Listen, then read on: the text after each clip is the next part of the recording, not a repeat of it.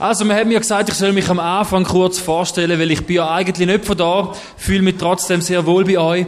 Ich wohne in Thun, bin aber ein Thurgauer im Herz und im Ursprung. Ähm, ich bin verheiratet mit der Alessandra, wir haben zusammen einen Sohn, der heißt Lenny. Wir werden im Juli auf Luzern zügeln und dort eine Gemeinde gründen. Ähm, also ich bin Pastor von Beruf, bin früher Zimmermann gewesen. Und äh, ich freue mich mega zum da sein. Ich freue mich mega zum euch etwas können weitergeben zu etwas, wo mir auf dem Herz liegt. Und zwar Let's Talk About Sex. Ich bin vor etwa, ja, das ist schon bald 13, 14 Jahre her, ähm, ist bei uns so, sind so die Handys aufgekommen. Hat jeder, noch nicht jeder ein Handy gehabt, heute hat ja jeder eins im Sack. Und dort mal ist es noch etwas Spezielles gewesen, wenn du einer gewesen bist von denen, der schon ein Handy gehabt hat. Und auf jeden Fall, ich habe irgendwie meine Rechnung vergessen zu zahlen oder irgendetwas mit meinem Abo ist nicht mehr gut gewesen. Und weil ich erst 16 war, ist das Abo auf meine Mutter gelaufen. Und dann habe ich müssen den Orange anrufen, dass mein, mein Handy wieder läuft. Und ich kann unbedingt wieder können SMS, ich kann unbedingt wieder können telefonieren und mein Herz hat wirklich danach geschrauen, dass mein Orange-Handy wieder funktioniert. Und ich habe der Orange angerufen mit einem vollen Herz, weil ich wieder wollte, dass es läuft und hat Nummern angegeben und dann haben die mich ein paar Sachen gefragt, stellen die einmal die Kontrollfragen und dann sagen die bei der Orange, ja, Tut mir leid, Herr Stutz, wir können nichts sagen zu dem Abo, weil das läuft äh, nicht auf Sie, sondern in dem Fall auf Ihre Mutter. Also mal Ihre Mutter anrufen. Und ich dachte, nein, das kann jetzt nicht sein, ich habe die Rechnung nicht zahlt, das darf Ihre Mami doch nicht sagen. Und sowieso, ich wollte eigentlich einfach wieder können telefonieren und meine Mutter war nicht daheim gewesen. Habe ich abgehängt und dachte, hey, ich bin ein schlauer Kaib. Habe nochmal angerufen und habe meine Stimme verstellt und gesagt, grüezi wohl, da ist das Frau Stutz und ich hätte gerne eine Auskunft wegen meinem Telefon habe meine Stimme verstellt und es ist nicht lang gegangen und die Frau am anderen Ende sagt, ja sie, aber das ist nicht Frau Stutz, das kann sie irgendwie nicht sein. Und die Frau ist nicht reingehalten auf mich. Ganz komisch, ganz komisch. Ich bin sicher, ich bin sicher, es heisst doch einmal am Anfang, ähm, das äh, kann zu äh, Ausbildungszwecken kann es aufgezeichnet werden, der Anruf. Ich bin sicher, ich bin der Lacher bei den Ausbildungsstätten, immer beim Eingang von so einem Block. Was ich mit dieser Geschichte will sagen ist, wenn wir ein Bedürfnis haben in unserem Herzen, wenn etwas in unserem Herz da ist, wo wir unbedingt wollen, etwas, wo wir ein Verlangen haben danach, dann fangen wir an, blödes Zeug zu machen. Dann machen wir uns zum Aff, wir sind bereit, uns irgendwie zu exponieren und spüren uns wie nicht mehr, oder? Es kann auch sein, dass wenn wir etwas unbedingt wollen, dass wir über unsere Werte rausgehen. Dass wir uns selber verleugnen und irgendwie Sachen machen, wo wir im Nachhinein bereuen. Weil in unserem Herzen eine Sehnsucht ist, das unbedingt umzusetzen. Und so habe ich eine Sehnsucht gehabt zum Telefonieren und habe darum so ein Seich gemacht, habe mich zum Aff gemacht. Und vielen jungen Menschen, und nicht nur jungen Menschen, sondern auch älteren Menschen geht es so im Thema Sexualität. Da ist etwas in uns rein, wo so ein Drang ist nach Sexualität, nach Nähe. Es ist etwas Spannendes, etwas Geheimnisvolles, etwas, wo jeder Mensch früher oder später beschäftigt. Nicht nur Männer, sondern auch Frauen. Und wir sind manchmal parat, um irgendetwas in Kauf zu nehmen, wo völlig hohl ist, weil wir so ein tiefes Bedürfnis haben in unserem Herzen inne und machen somit Fehler. Vielleicht bist du heute Abend hierher gekommen und denkst, ja, ich weiß, was die Christen zum Thema Sex sagen. Die wollen sowieso alles verbieten, die sind sowieso langweilig und komisch in dem Thema. Ich komme gleich einmal schauen. Gratulieren und danke, dass du trotzdem gekommen bist. Vielleicht bist du auch schon lang Christ, das heißt, du bist schon lange mit Jesus unterwegs und denkst, ja, ich weiß eigentlich, um was es geht. Und irgendwie ja, okay, ich bin jetzt einfach einmal da. Und vielleicht bist du jemand, wo im Herzen schon mal verletzt worden ist von Christen. Wo Christen gesagt haben, mit dem Finger auf dich gezeigt haben und gesagt, das darfst nicht, das darfst nicht, das darfst nicht und sowieso, du lebst da und da und da falsch. Und ich möchte heute Abend dich um Vergebung bitten. Ich möchte, wenn du jemand bist, wo gelitten hast unter moralistischen, verurteilenden Christen, möchte ich dich einfach um Vergebung bitten und sagen, bitte vergib dieser Lieblosigkeit. Vergib uns für die Lieblosigkeit. Wir möchten heute Abend über das Thema reden, ganz, ganz offen. Und wir möchten nicht irgendjemand verurteilen oder irgendetwas moralisieren, sondern wirklich schauen, hey, was ist wirklich denkt in der Sexualität? Weil ich glaube, Sexualität ist nicht etwas, wo einfach so ein körperlicher Akt ist, sondern etwas viel Tieferes ist, etwas Geheimnisvolles, etwas Wunderbares und da wollen wir das Beste rausholen, oder? Hey, mein Gott hat uns etwas geschenkt und ich will das Beste rausholen aus dem, was Gott mir geschenkt hat. Und ich möchte nicht einfach irgendwie, irgendwie damit umgehen und denken, ja, ja, ich mache so ein bisschen das, was ich denke, sondern ich möchte das Beste rausholen aus meiner Sexualität. Ich selber weiß, wie sich's anfühlt, wenn einem die Sexualität wie anfängt, von innen raus anfangen zu zerfressen. Ich weiß, wie sich's anfühlt, wenn du merkst, dein Leben fängt langsam an auseinanderzugehen, aufgrund von der Sexualität, und es nimmt dich dermaßen ein, dass du deine Kontrolle nicht mehr hast über dein Leben, und du merkst, wenn es so weitergeht, wird es mir eines Tages kaputt machen, und ich werde ähm, mein Leben einfach irgendwo an eine Wand anfahren mit dem. Ich weiß, wie sich das anfühlt. Ich habe jahrelang Probleme mit Pornografie und weiß darum, dass es im Herzen etwas passieren motivieren, dass man in eine gesunde, reine Sexualität hineinkommt. Und darum, wenn du heute Abend da bist und merkst, boah, in meiner Sexualität, da läuft so viel schief, da läuft so viel krumm, ich kann dich sehr, sehr gut verstehen. Ich kann dir aber auch jetzt schon sagen, dass Jesus eine Lösung hat für dich.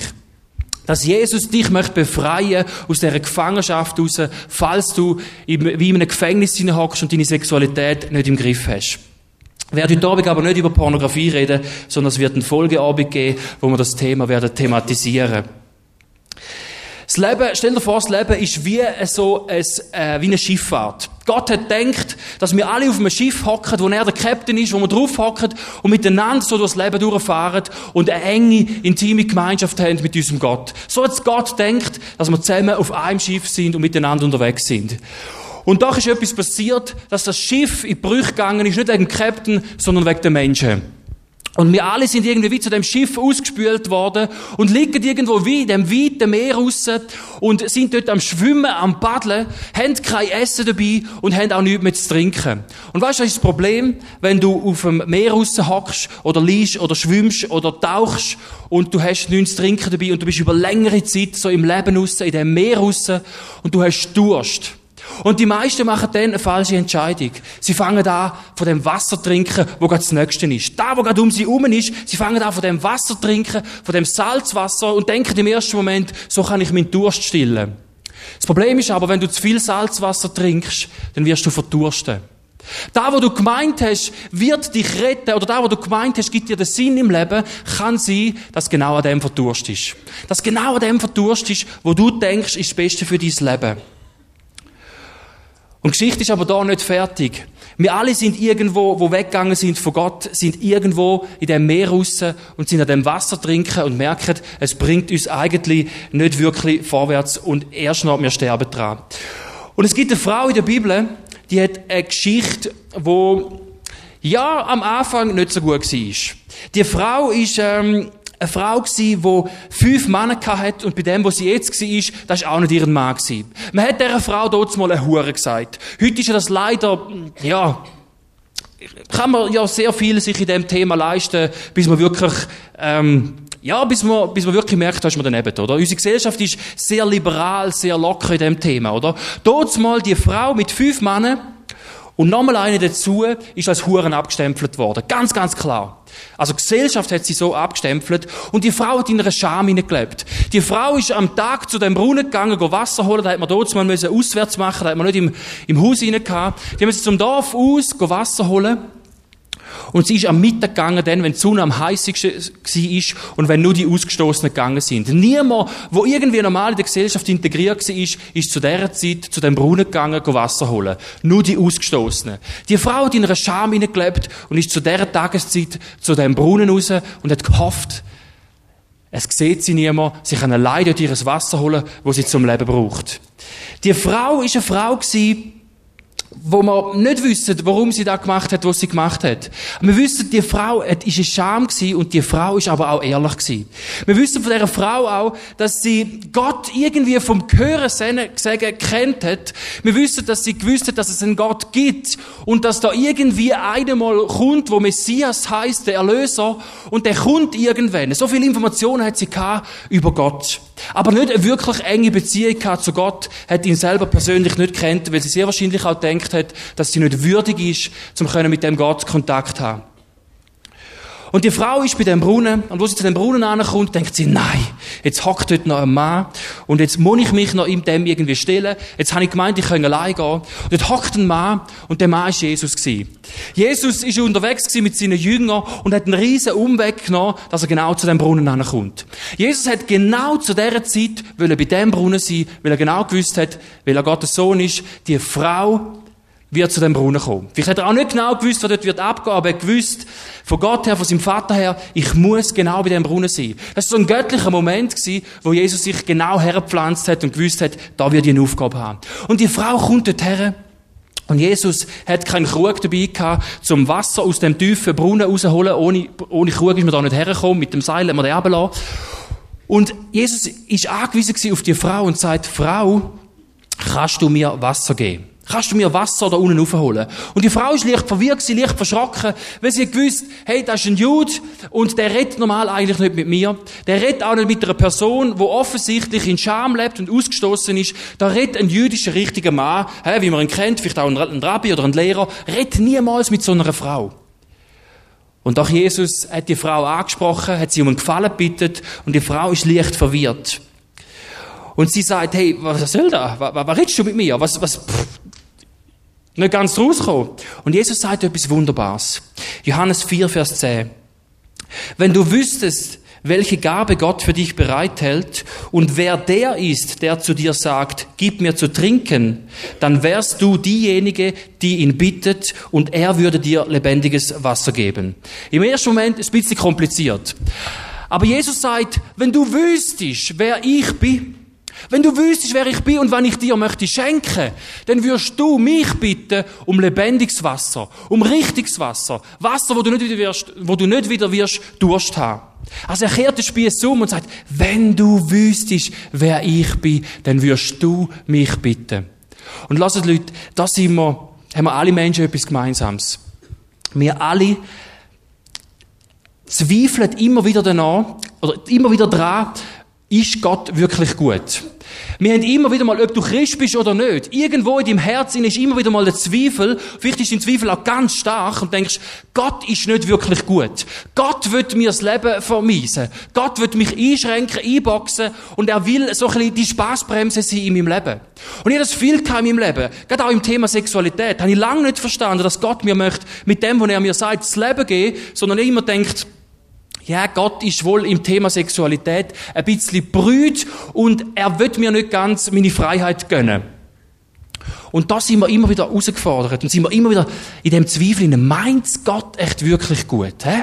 Oder tut uns irgendetwas zurückhalten, irgendetwas, das er auf die Seite schieben, wo er denkt, nein, nein, nein, das gebe ich, das ich meinen Menschen nicht.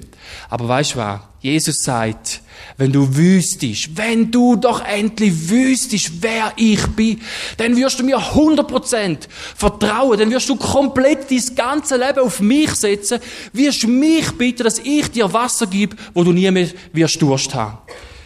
Und ich kann dir eins sagen heute Abend. Gott ist so gut. Gott ist so gut. Ich habe jedes Mal in meinem Leben erlebt, wo ich gedacht habe, ich verstehe Gott nicht. Ich komme nicht raus, was du im Sinn hast. Ich verstehe dich nicht. Aber immer wenn ich zurückschaue, merke ich, wow, Gott ist so gut. Gott meint so gut. Und dann liest ich manchmal die Bibel und denkst, ah, was will er jetzt da? Was soll jetzt da? Mm, komisch. Aber du darfst wissen, Gott ist so gut. Gott meint so gut mit dir. Gott meint so gut mit deiner Sexualität. Gott hat so gute Gedanken über dich gehabt und er hat sie immer noch, wo er dich geschaffen hat. Und er hat immer noch, hat immer noch gute Gedanken über dir. Er hat gute Gedanken, gute Pläne auch über deine Sexualität. Und das ist wunderbar. Das ist Basis, wo man darüber redet. Gott ist gut und er meint es gut mit dir. Gottes Idee der Sexualität ist folgende gewesen. Gott ist ein Gott von der Beziehung. Er selber in der Dreieinigkeit lebt schon mal Beziehung. Gott hat nicht den Mensch geschaffen, weil es ihm langweilig ist, weil er irgendwie das Gegenüber braucht hat, sondern Gott ist in sich schon Familie. Das ist der Gott, der Vater, der Sohn und der Heilige Geist. Die drei sind eins, das ist eine Einheit, eine Familie, wo absolut miteinander wird Schlag kommen und niemand anders wird brauchen. Gott selber ist Familie. Gott hat ähm, auch die Ehe geschaffen. Er hat die Ehe geschaffen, er hat wollen, dass Mann und Frau gibt, zwei verschiedene, und dass die zusammenkommen, in einem Bund leben, wo man nicht trennen darf Und hat der Mann und die Frau so designt, dass sie zusammenkommen und miteinander eins Fleisch werden. Heißt im 1. Mose 2, Vers 24. Darum wird ein Mann seinen Vater und seine Mutter verlassen und seiner Frau anhangen und sie werden ein Fleisch werden. Also Mann und Frau kommen zusammen und sie werden eins Fleisch. Okay, wie passiert das? Also jetzt äh, habe ich geheiratet und jetzt komme ich zu meiner Frau und ihr seht jetzt da nur mich, oder? Meine Frau hockt da unten, aber ihr seht nur mich. Also wir sind nicht eins Fleisch geworden. Unser Körper hat sich nicht vereint und jetzt ist nur noch eine Person da. Oder? Logisch, hä? Äh, habe ich auch noch nie beobachtet sonst. Aber da gemeint ist, dass wenn wir zusammenkommen und miteinander die Sexualität leben, dann werden wir eins Fleisch. Wir werden zusammen ineinander vereint, im Geist, in unserer Seele. Und wir werden zu einer Persönlichkeit. Da gibt's so ein wunderbares Ding, wo so in der Psychologie kennt man das, das ist, das ist der Mann als Person, das ist die Frau als Person und das ist die Eheperson. Und das ist die Einheit, wo man zusammenkommt und eins wird. Und Gott hat Sexualität geschaffen als einen Höhepunkt der Beziehung. Als, wenn Mann und Frau zusammenkommen, ist ja das nur schon mal super. Einfach mit meiner Frau zusammen spazieren oder mit ihr äh, die Heizzeit, das Mittagessen, das Nachtessen. Und alles, was man macht, ist, ist alles wunderbar, ist schön. Nicht immer, aber ist schön, tendenziell. Ja, auch wir haben Stress, oder? Das ist gut und das geniessen wir. So hat Gott denkt. Und er hat Gott noch ein so wie ein Supplement drauf aufgegeben. So, die, die, äh, einfach der I-Punkt, das Wow, das Wunderbare, der Höhepunkt, die Sexualität, wo ihr zusammen eure Einheit könnt feiern Gott sagt auch, was Gott zusammenführt, soll der Mensch nicht mehr trennen. Gott ist ein Gott von, von einem Bund. Er schließt mit dem Menschen ein Versprechen. Und ein Bund ist mehr als ein Vertrag. Ein Vertrag kannst du auflösen, da hat auch klare Richtlinien, wenn ein Vertrag aufgelöst ist, das tut man immer deklarieren, wenn man einen Vertrag macht miteinander, ist auch immer die Ausstiegsklausel irgendwie deklariert, aber in einem Bund nicht. Ein Bund ist ewig. Ein Bund ist etwas, wo man, wo, wo zwei Menschen sich versprechen und der wird nicht aufgelöst. So hat Gott sich auch uns versprochen und Gott wird seinen Bund mit uns nicht brechen, auch wenn wir brechen. Und das gleiche Wort, wo, wo Gott da braucht beim Ehebund, den löst man einfach nicht auf. Da ist von Gott so denkt, dass der zusammen ist und zusammen bleibt und man den nicht auflöst. Die Ehe und Sexualität kann man nicht trennen. Es ist etwas, was zusammengehört. Ich kann nicht über Ehe schwätzen und Sexualität links liegen lassen. Ich kann auch nicht über Sexualität reden und Ehe links liegen lassen. Das gehört zusammen. Das gehört zusammen. Aber wenn wir in der Bibel lesen, es ist immer dreht von Ehe. Und außerehelicher Sex ist in der Bibel eigentlich gar nicht so erwähnt in einer Geschichte, sondern es gehört immer zusammen, es ist immer miteinander. Gott hat die Ehe auch als ein Bild gesetzt, das ist meine Meinung. Gott hat die Ehe, sprich auch die Sexualität, weil ja ein Package ist, zu einem Bild gesetzt für da, wie er möchte Beziehung haben zu den Menschen. Gott möchte Beziehung haben zu den Menschen und Ehe ist ein Bild von der Einheit, von dem Zusammensein, von dem Miteinandersein. Und gleichzeitig in der Offenbarung lesen wir, wie Gott möchte ähm, wieder, wie Jesus wieder kommt auf die Welt und seine Gemeinde wird zu sich holen. Und da braucht das Bild von der Brut, also auch wieder von der Ehe, zum erklären, wie er zu den Menschen steht. Bisschen komplex, bisschen kompliziert, vielleicht hat es jemandem etwas gebracht. Also Gott ja, ich muss mir selber auch überlegen, wann ich rauslasse. Gott hat Ehe und Sexualität on the top of his priority list. Ehe, Sexualität ist auf dem zoberst oben auf seiner Prioritätenliste. Das ist nicht etwas, wo er gefunden hat, ja komm, es ist wie so ein, ja, ich mache jetzt noch einen Frosch, oder? Hä? Hä, Frosch? Ah, wer noch lesen, einer, der so rumhüpft, noch irgendeinen Frosch, der noch ein bisschen quakt, so ein bisschen, ja, können die Menschen noch gute Geschichten über den Frosch machen, die einen finden ihn grusig, noch ein bisschen lustig, komm, wir machen noch einen Frosch, oder? Das ist so, ich glaube, Gott hat so viel Überflüssiges gemacht. Es gibt zum Beispiel eine Pflanze, die blüht einmal im Jahr. Und weißt du wenn? Um Mitternacht. Ja, sorry. Wer hat jetzt irgendetwas von dieser Pflanze? Oder ich glaube, Gott ist so großzügig, ist so weit und baut eine Pflanze, die in der Mitternacht einmal im Jahr blüht. Ja, Halleluja, hä? Ich würde jetzt sagen, ich traue mir zu sagen, dass die, die Pflanze ist jetzt bei Gott nicht so oberst, oder? Er findet sie cool, ich finde sie auch cool, er hat sie zwar noch nie gesehen, weil in der Mitternacht schlafe ich meistens. Ist bei Gott nicht so oberst. Aber die Ehe, die Ehe braucht er als krasseste Bild ever. Er braucht, er tut es oberst oben rauf. Weil Gott einen wunderbaren Plan hat mit unserer Ehe, mit deiner Sexualität. Was haben wir Menschen daraus gemacht? Was haben wir Menschen daraus gemacht? Schaut mal um euch herum. Eine Lüge, die die ganze Zeit kursiert. Etwas, wo dir alle Menschen, nein, nicht alle, ich nicht zum Beispiel, wo dir ein Haufen Menschen, wo dir auch die Werbung, wo dir die Industrie möchte weiss machen, ist immer, dass Ehe etwas Körperliches ist. Äh, Sexualität etwas Körperliches ist. Das ist einfach, das ist wie wenn du einander die Hand gibst oder einander umarmst oder, oder einfach, ja, das, das ist etwas Körperliches. Ich sage, das stimmt nicht. Weil wenn du Sex hast, hast du auch Sex in deiner Seele. Deine Seele ist dabei. In deiner Seele passiert eben gerade das Eiswerden, das Miteinander connected werden, das ein Fleisch werden, passiert in deiner Seele. Da ist du, wenn du dich sexuell auf jemanden einlässt, dann passiert eine Verbindung. Das ist etwas, was ineinander reinfließt und eine Einheit wird. Und wir probieren ständig, uns einzureden, dass das nicht so ist. Wir sagen, nein, nein, Du kannst Partner wechseln, so viel wie du willst. Das ist gut, das ist bereichernd. Mein Lehrer in der Oberstufe hat gesagt, hey, haben Sex miteinander. Hat er echt gesagt. Haben Sex miteinander. Das ist gut, da könnt ihr üben. Mit anderen Worten, da passiert keine seelische Verbindung. Das ist alles easy, alles gar kein Problem. Du kannst, du kannst Partner wechseln, das, das, du kannst auch im Internet, das ist alles, alles kein Problem. Das ist nur etwas, etwas Körperliches. Komm, hör auf, so schwierig tun. Hey, easy, easy, geniesse es einfach so, wie es gerade kommt. Einfach, hey, nimm, mach, tu, geniesse es. Ja, Gott hat wollen, dass wir es geniessen können. Aber Gott hat einen guten Plan gehabt. Gott hat eine Idee gehabt, wie wir es am meisten geniessen können. Und weißt, das ist wirklich ein krasser Vergleich.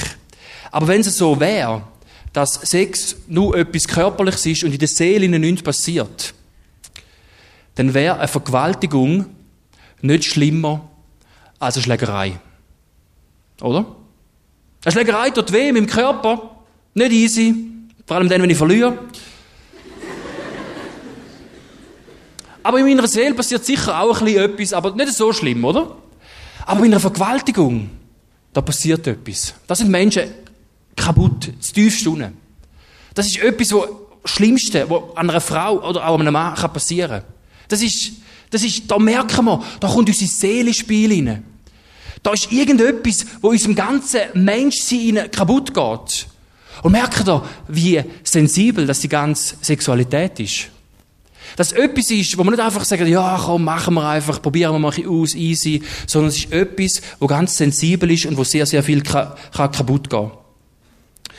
Die Welt sagt uns, du kannst es einfach machen, und du kannst total egoistisch sein. Du kannst einfach drauf losgehen, es geht um dich. Es geht einfach nur um dich. Dass du deinen Kick hast, dass du deine Befriedigung hast. Aber verstehst du, Liebe ist, hat nichts mit Egois Egoismus zu tun. Du kannst nicht lieben und gleichzeitig egoistisch sein. Wenn du egoistisch bist, ist der Teil in dir, der hat nicht geliebt. Und wenn Sexualität der Höhepunkt der Ehe, der Liebe ist, dann darf es nicht egoistisch sein. Und andersrum heisst es einfach, du kannst machen, was du willst. Und weißt du was? Wenn du in diesem Punkt egoistisch bist, wirst du immer es Gegenüber verletzen. Immer. Jedes Mal.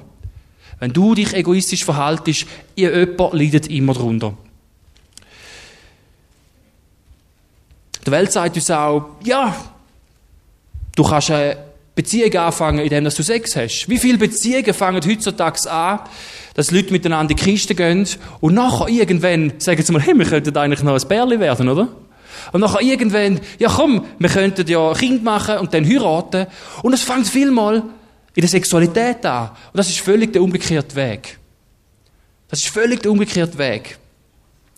Und aus all dem raus kommt ein riesen Schmerz. Aus all dem raus sind so viele Menschen verletzt. Vielleicht bist du da, ob du Mann bist oder Frau bist, du merkst, in meiner Sexualität, ich bin verletzt.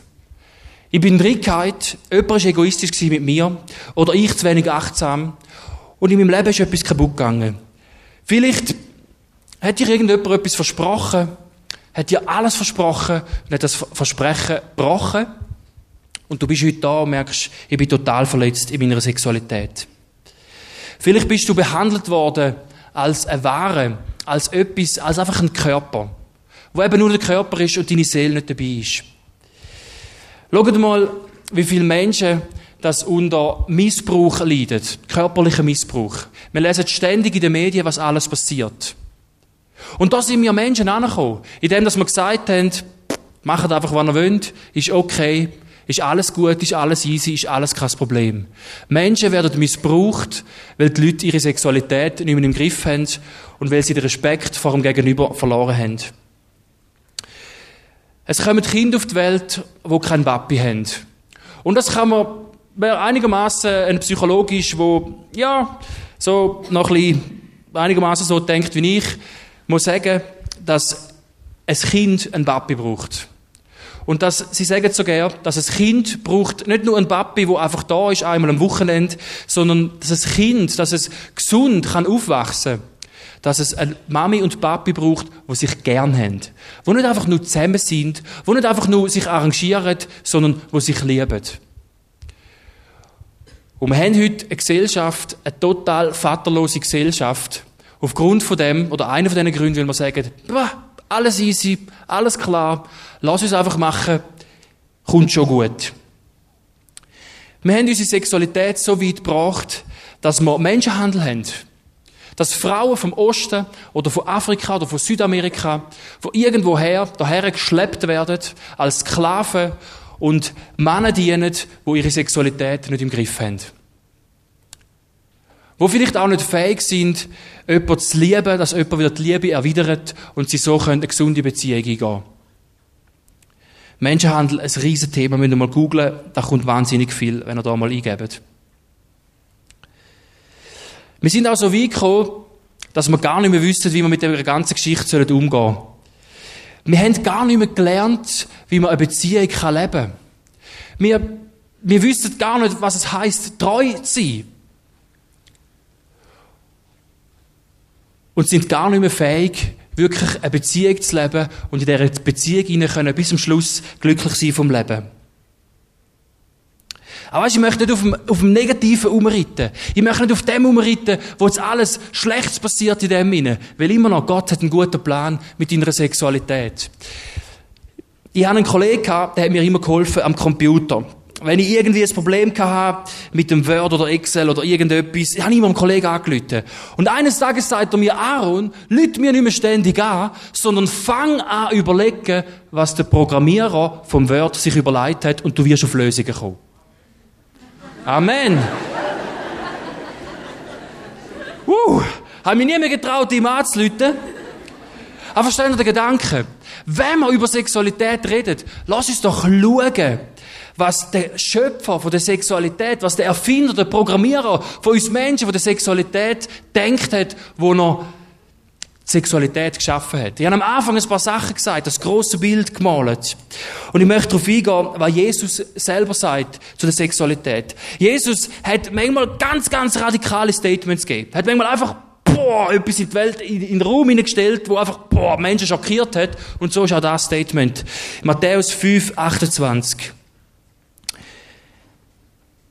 Wer eine Frau ansieht, um sie zu begehren, der hat schon mit ihr die Ehe gebrochen in seinem Herzen. Boah! Wer eine Frau begehrlich anschaut, zieht sie aus, innerlich, hat mit ihr schon die Ehe gebrochen. Boah! Boah! Jesus! Das ist krass! Also hast du wirklich so gemeint? Ja, er hat es so gemeint. Wow, Jesus, aber das schaffe ich nie. Ja, schaffst du es nie. Ja, Jesus, wieso sagst du es denn? Weil es mir ernst ist. Ich meine es so. Weil Jesus weiß ganz genau, der Umgang mit unserer Sexualität fängt im Kleinen an. Es fängt in den Gedanken an. Es fängt im Herzen an. Jesus weiß ganz genau, es ist nicht einfach für uns Menschen. Gerade für uns Männer nicht.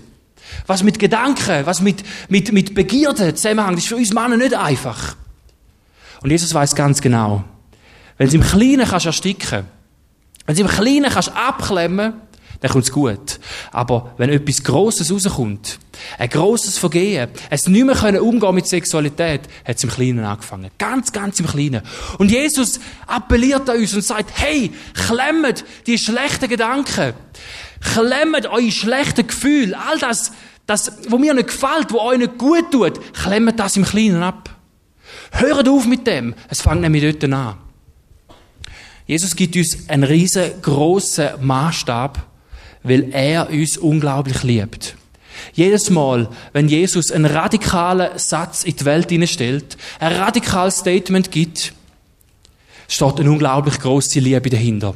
Und eine unglaublich große Hoffnung dahinter. Weil es ist möglich. Es ist möglich, dass Gottes guter Plan mit deiner Sexualität wirklich zum Tragen kommen Jesus sagt auch, oder die Bibel sagt uns im Allgemeinen, dass Sexualität einfach in einen Rahmen hineingehört. Dass Sexualität nicht etwas ist, wo man einfach irgendwie leben können, sondern es gehört in einen Rahmen hinein. Und der Rahmen ist ganz klar Ehe. Die meisten oder viele von euch haben das schon mal gehört und ein Haufen von euch haben schon gedacht, ja, da kannst du jetzt biblisch nicht so ganz begründen. Ich lasse heute Abend, ich kann es gut begründen, wer nachher eine genaue Begründung will, darf gerne auf mich zukommen. Aber Jesus, er, der Programmierer von unserem Leben, er weiß, wo das am besten ist. Er weiß, was am besten ist in der Ehe hinein. Weil die Sexualität braucht einen Schutz. Weil es eine seelische Sache ist, kann es nicht etwas sein, wo man mal wechselt, wo man daraus rausbricht und etwas Neues ausprobiert, sondern es braucht einen gesunden Rahmen, wo man es drinnen leben kann. Und dann ist es wunderbar, dann ist es genial. Es ist einfach zu heikel, als dass man einfach sagen könnte, puh, let's do it. Die Frage ist ja jetzt auch, die sich stellt, hm, was ist, wenn ich daneben gegriffen habe? Was ist, wenn ich jetzt in meinem Leben, und ich glaube, es sind einige da, wo müssen sagen, oh, das habe ich nicht geschafft. Oder du bist da und merkst, boah, es ist mir etwas angetan worden, wo ich nicht denke, dass es so ein Ausmaß wird haben. Ich habe mich auf etwas einlassen, wo ich jetzt darunter leide. Und du merkst vielleicht, oh, das Statement von Jesus, das im Kleinen, im Keim können zu ersticken, das schaffe ich hinten und vorne nicht. Die Frage stellt sich ja, was ist mit den Menschen, die verletzt sind? Die Frau an dem Brunnen, wo dort Jesus begegnet ist, die hat sich völlig auf Jesus eingeladen. Sie hat gesagt, hey, bring mir von dem Wasser. Bring mir das Wasser. Ich will von dem Wasser, wo du da versprichst, ich will von dem trinken. Und Jesus hat mit ihrer Zeit verbracht und sagt, wenn die Menschen dieses Wasser getrunken haben, werden sie schon nach kurzer Zeit wieder durstig. Wer aber von diesem Wasser trinkt, das ich, das ich ihm geben werde, der wird niemals mehr Durst haben. Das Wasser, das ich ihm gebe, wird in ihm zu einer nie versiegenden Quelle, die unaufhörlich bis ins ewige Leben fließt. Wenn Jesus dir Wasser gibt, wenn Jesus dir deine Befriedigung gibt, deine, deinen Frieden gibt ins Leben hinein, dann wirst du nicht mehr Durst haben. Denn es ist ein Wasser, das hebt, jetzt bis in alle Ewigkeit hinein. Und die Frau ist so bewegt von dem, wo Jesus gesagt hat. Die Frau ist auch so bewegt dass der Jesus sich mit ihr, wo eigentlich ausgestoßen war, sich Zeit nimmt. Die Frau ist so begeistert von dem Moment, von der Berührung, von dem Zusammensein mit Jesus, dass sie völlig verändert worden ist. Vorher hat sie die Menschen gemieden, sie wollte möglichst allein sein, und jetzt sagt Jesus ihr, hey, gang ins Dorf hinein und hol alle raus. Hol deine Menschen. Hol die Leute, die mich hören. Und die Frau rennt ins Dorf hinein und holt die anderen Menschen. Und dass die Frau, die vorher in der Scham gelebt hat, wo auch nie gedacht hat, dass sie irgendetwas wird können sagen, irgendetwas wird können bewegen in ihrem Umfeld, rennt jetzt völlig befreit und holt Menschen zu Jesus her. Bei dieser Frau ist etwas Unglaubliches passiert. Die Frau ist geheilt worden von ihrem Schmerz. Die Frau hat auf einmal gemerkt, hey, ich habe wieder Würde. Ich werde so gern gebraucht. Und weißt du was? Du hast genau die gleiche Chance. Du hast genau die gleiche Chance. Wenn du merkst, in deinem Leben ist es krumm gelaufen. Ich bin verletzt worden, ich habe andere verletzt. Jesus hockt am Brunnen und du kannst herkommen. Und er wird dir Wasser geben, wo dir wirklich den Durst stillt, bis in alle Ewigkeit hinein. Er wird deinem Leben wieder Würde geben, dir wieder Sinn geben. Und du wirst das Leben können weiterleben. Gott ist für dich und er möchte dein Leben ähm, einfach wieder in die Ordnung bringen. Die Frage ist vielleicht auch, hm, ich habe meine Sexualität einfach nicht im Griff. Ich mache zwar Sinn, was der da vorne erzählt, aber ich schaffe das einfach nicht. Wie gesagt, ich habe es auch vielmal nicht geschafft. Ich habe es über längere Zeit mit dem Internet zusammen nicht geschafft. Aber Jesus hat mich befreit. Jesus hat mir ein neues Leben geschenkt, hat mich wiederhergestellt. Jesus ist am Kreuz gestorben und es heißt im Kolosser 1,13, er hat uns errettet von der Macht der Finsternis und hat uns versetzt in das Reich seines lieben Sohnes. Jesus, der gestorben ist am Kreuz, hat uns errettet aus dieser Macht von der Finsternis raus. Verstehst du, dort, wo Verletzungen dir an dich hergekommen sind, oder dort, wo du deine Sexualität nicht im Griff hast, das ist die Macht von der Finsternis. Das ist echt einfach die Macht von der Finsternis. Aber Jesus hat dich gerettet aus dieser Macht von der Finsternis raus. Hat dich versetzt in ein neues Reich mit neuen Regeln, mit neuen Perspektiven, mit neuen Möglichkeiten. Ein neues Reich mit Liebe. Galater 5,16. Lasst den Geist Gottes euer Verhalten bestimmen. Der Heilige Geist möchte in dein Leben hineinkommen und anfangen, dein Leben, dein Verhalten bestimmen. Er möchte Kontrolle übernehmen. Und der Fakt, dass Jesus am Kreuz gestorben ist, hat mich befreit aus diesen Schlingen raus. Aus diesen Schlingen, die mich gebunden haben an Computer her, hat mich befreit. Und der Heilige Geist ist der, der mich heute befähigt, können so zu leben, wie es ihm gefällt. Der ist der, wo meine Begierden eingenommen hat, hat und mich heute frei leben lassen. Und das ist der Hammer. Und das ist auch für dich möglich. Das ist nicht nur möglich, weil ich jetzt da vorne stehe und irgendwie mich vielleicht mehr mit der Bibel befasst habe wie andere, sondern es ist möglich für dich, dass Jesus dich befreit aus deinen Schlingen raus. Und er dir den Heiligen Geist gibt, wo dir hilft, wo dich befähigt, können in dieser Freiheit zu leben. Jesus sagt, und das ist so, sind so ist so ein Vers, wo einfach gut tut. Lasst den über eurem Herz hinein, einfach mal, ihn einfach mal über euer Herz hinein. Der Geist des Herrn ist auf mir, weil er mich gesandt hat, den Armen das Evangelium zu verkünden. Er hat mich gesandt, die zerbrochenen Herzens sind zu heilen. Wow! Die zerbrochenen Herzen wieder zu heilen. Er ist gekommen, Gefangenen Befreiung zu verkünden und den Blinden, dass sie sehen werden.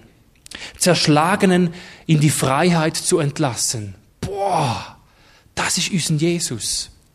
Das ist der Jesus, wo gekommen ist, um dich aus dem Gefängnis rauszunehmen. Das ist der Jesus, wo gekommen ist, um dein zerschlagene Herz wieder aufzurichten.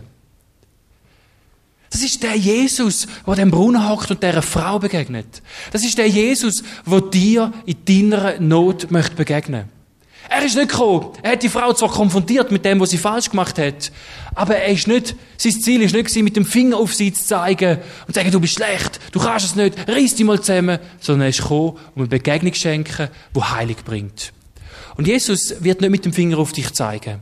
Ob du verletzt worden bist oder ob du dich selber in eine Gefangenschaft hineingegeben hast. Jesus wird nicht mit dem Finger auf dich zeigen, sondern am Brunnen hocken und sagen, komm zu mir. Komm zu mir, ich gebe dir Wasser, wo du nie mehr wirst Durst haben. Die Band kann auf die Bühne kommen und ein bisschen spielen im Hintergrund. Und ich möchte euch heute Abend auch einfach herausfordern, oder vielleicht besser gesagt einladen. Ich möchte dich einladen, dass du Schritt auf Jesus zu machst. Dass du Schritt machst auf den Brunnen zu.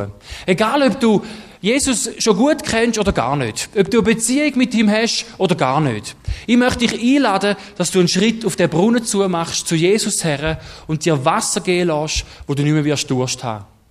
Dass er kann dein zerbrochene Herz heilen Dass er dich wieder aufrichten kann. Dass er dir begegnen kann und dass durch seine Kraft Du kannst befreit werden aus diesen Schlingen raus.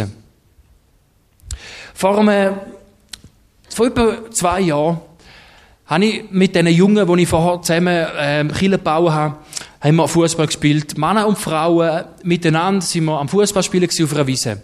Und meine Eltern sind auch dort gewesen. Ihr dürft anfangen. meine Eltern sind auch dort gewesen. Und meine Eltern ähm, sind schon recht alt eher auf der schrumpeligen Seite vom Leben. Und, also mein Vater ist 79, wird nächstes Jahr 80, meine Mutter ist 75. Echt wirklich schon alt. Und meine Eltern haben nicht immer ein einfaches Leben gehabt. Sie haben sechs Kinder gehabt, unter anderem eins, so wie ich bin. Und es ist nicht immer einfach. Meine Eltern haben auch nie viel Geld gehabt. Aber meine Eltern sind immer glücklich gewesen. In all diesen Herausforderungen in dem nicht viel Geld haben. Meine Eltern haben auch ein einen kantigen Charakter. Die haben beide Macken. Ich liebe sie, ich ehre sie. Ähm, aber ich bin auch realistisch und ich weiß, sie haben ihre Kämpfe auch. Und wir sind dort am Fußball spielen. Und meine Eltern haben zugeschaut und irgendwann sind sie weggelaufen und mein Vater nimmt seine Lady an der Hand, Hand in Hand, mit dort mal 77 und läuft mit seiner 73-jährigen Frau, läuft er weg von dem Fußballfeld zu unserem Haus. Und eine junge Frau, wo ich weiß, dass sie sexuell ziemlich herausgefordert ist und nicht wirklich so lebt, wie es Jesus gefällt oder wie Jesus denkt, es ist richtig, dass das wirklich gut kommt für ihr Leben, schaut meine Eltern an und sagt auf einmal, boah, schau mal, es ist so herzig. Und alle haben sich umgedreht, haben meine Eltern angeschaut, wie sie mit über 70 Hand in Hand von dem Fußballfeld weglaufen. Und es war echt ein romantisches Bild. Gewesen. Und ich habe gemerkt, es ist so ein positives Raunen durch die junge Gruppe durchgegangen. Und ich habe gesehen, wie ihre Herzen angefangen haben zu leuchten. Und alle gedacht haben, boah, das will ich auch mal. Boah, das will ich auch mal. Dort will ich auch mal. Ich will auch mal können, mit über 70, mit meinem Partner Hand in Hand über eine Wiese hinlaufen und so ein romantisches Bild zeichnen. Ob Mann oder Frau. Der Wunsch haben wir alle. Wenn du ganz ehrlich bist, der Wunsch hast du in deinem Herz hinein. Heute Abend ist der Abend, wo du dein Leben kannst so einspuren, dass du dort kommst.